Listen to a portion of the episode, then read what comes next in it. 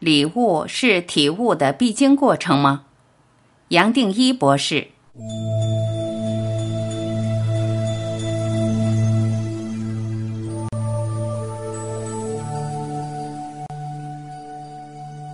问：我的疑问是，我听懂了博士的话，也看懂了博士的书，可是总一直觉得是在逻辑理论上的明白，可以说是礼物而没有体悟。理论上，我明白我们是整体意识，从不分开。可是我没有感觉到那种体悟以后的宁静和喜乐，好像我一直透过看书，透过头脑在想象我们是一体。可是无论我怎么看，我们还是分离的。对于我们这种只能用想象去进行礼物的人来说，这种阶段是不是体悟之前必经的一个过程？还是我有机会可以直接进入所谓的体悟？答，很好，你问的这个问题也是很诚恳，把自己的一些经过跟大家分享，是用很诚恳的话，所以我首先要感谢你反映的这些个人的状况，其实相当有代表性，一般人也都一样的。也就是说，读了这些书，好像懂得里面想表达的重点，但是为什么从其他的层面，比如说感受、情绪或整体的层面？没办法活出来，最多只是一个理论上的理解，这是难免。每一个人都是在这个经过，都是一样的。但是不要小看这个理解，其实就像在脑海种了一个种子，它会慢慢长出来，发出芽来。不要急，透过好多好多的方法，从前面两本书《全部的你》《神圣的你》，我特别强调沉浮，古人留下来的大法门。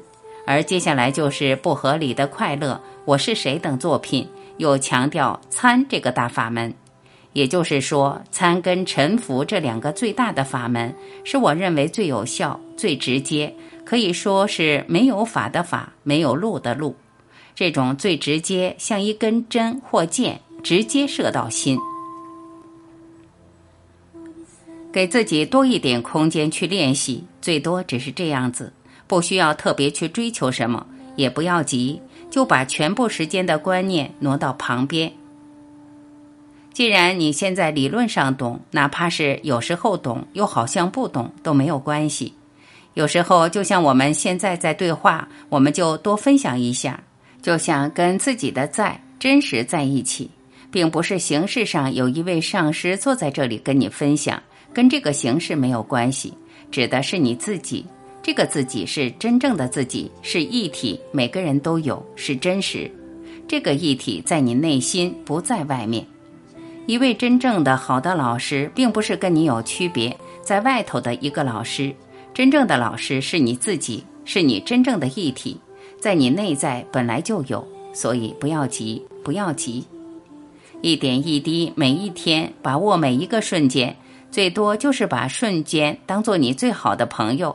亲密的朋友，不断的回到这个瞬间，把这个瞬间包容起来。任何好事、坏事、考验不考验，都可以接受，都可以把它当做完美。用这个方法试试看，我相信，不要管成就不成就，慢慢就越来越透彻，越来越可以反省，越来越可以落在心，落得越来越深，落到你从来没有进入过的那么深的那种地步范围，这样就好了。他会带你到哪里也无所谓，本来就是个无底洞。心是无底洞，是无限大，是无限小，哪里有一个底，对不对？所以都不要去管这些。走到最后，你会发现，其实连透过做都不需要，就连要有什么成就的念头都起不来。一个人自然会到这样子，不需要有别的追求，这样子就好了。你的问题还含着一个用意。一个人一定要懂这些理论才可以醒过来吗？我这里要很坦白跟你说，no，刚刚好相反。我为什么会挣扎那么多年，不想把这些道理、古人宝贵的法带出来，用我自己的语言、自己的一些体验，把它做一个汇总？为什么有这个挣扎？其实本来是不想扮演这个角色的。我当时就担心，甚至现在也在担心。建立一个很完整的系统，是不是反而害了大家？什么意思？很多人头脑很灵活、很聪明，他表面上好像懂了，可以建立一个很完整的系统，也可以回答问题。但是他回答的层面是在理论，是头脑左脑的层面。这些知识，这个完整的系统本身也就把他束缚、制约、绑架了。不知不觉，他就陷入另一个系统，虽然很完整，但是从里面他也跳不出来。这其实是我最大的顾虑。很多朋友是这样子，表面上都懂，甚至也可以讲课，但是他做不出来。为什么？因为他只是在脑的层面懂，并不是在每一个细胞、每一个体，不光是肉体。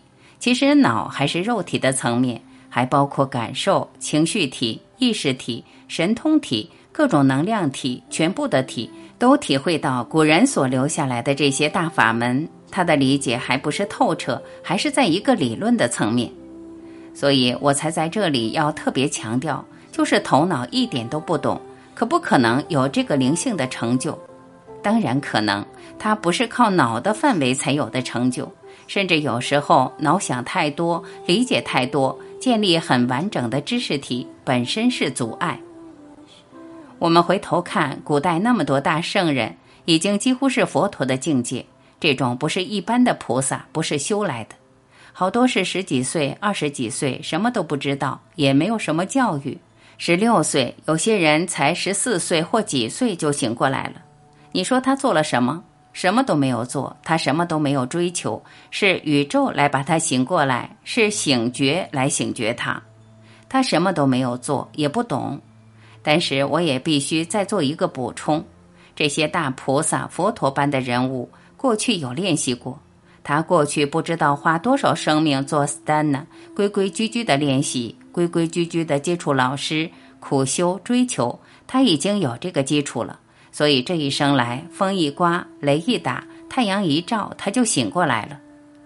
但是我们一般人呢，我认为还是要很谦虚、很诚恳，知道自己做不到，还是要老老实实回到一些方法，充分的理解方法和理论。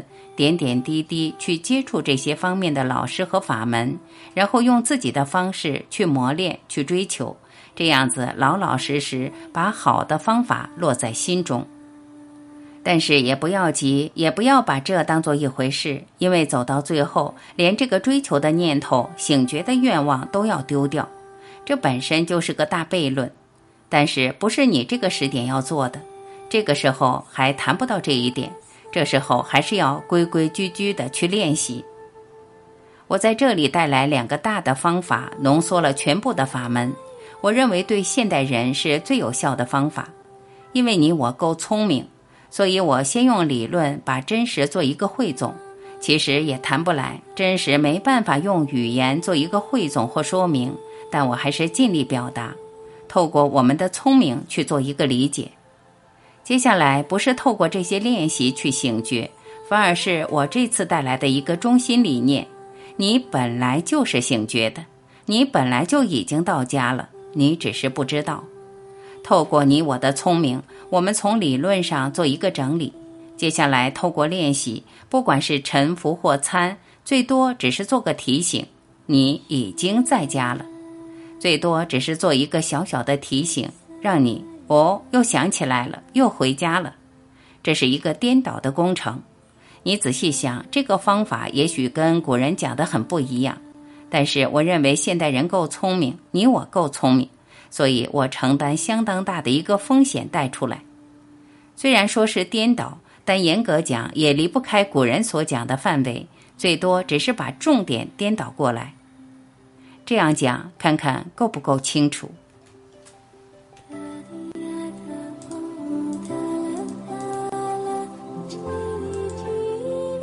感谢聆听，我是婉琪。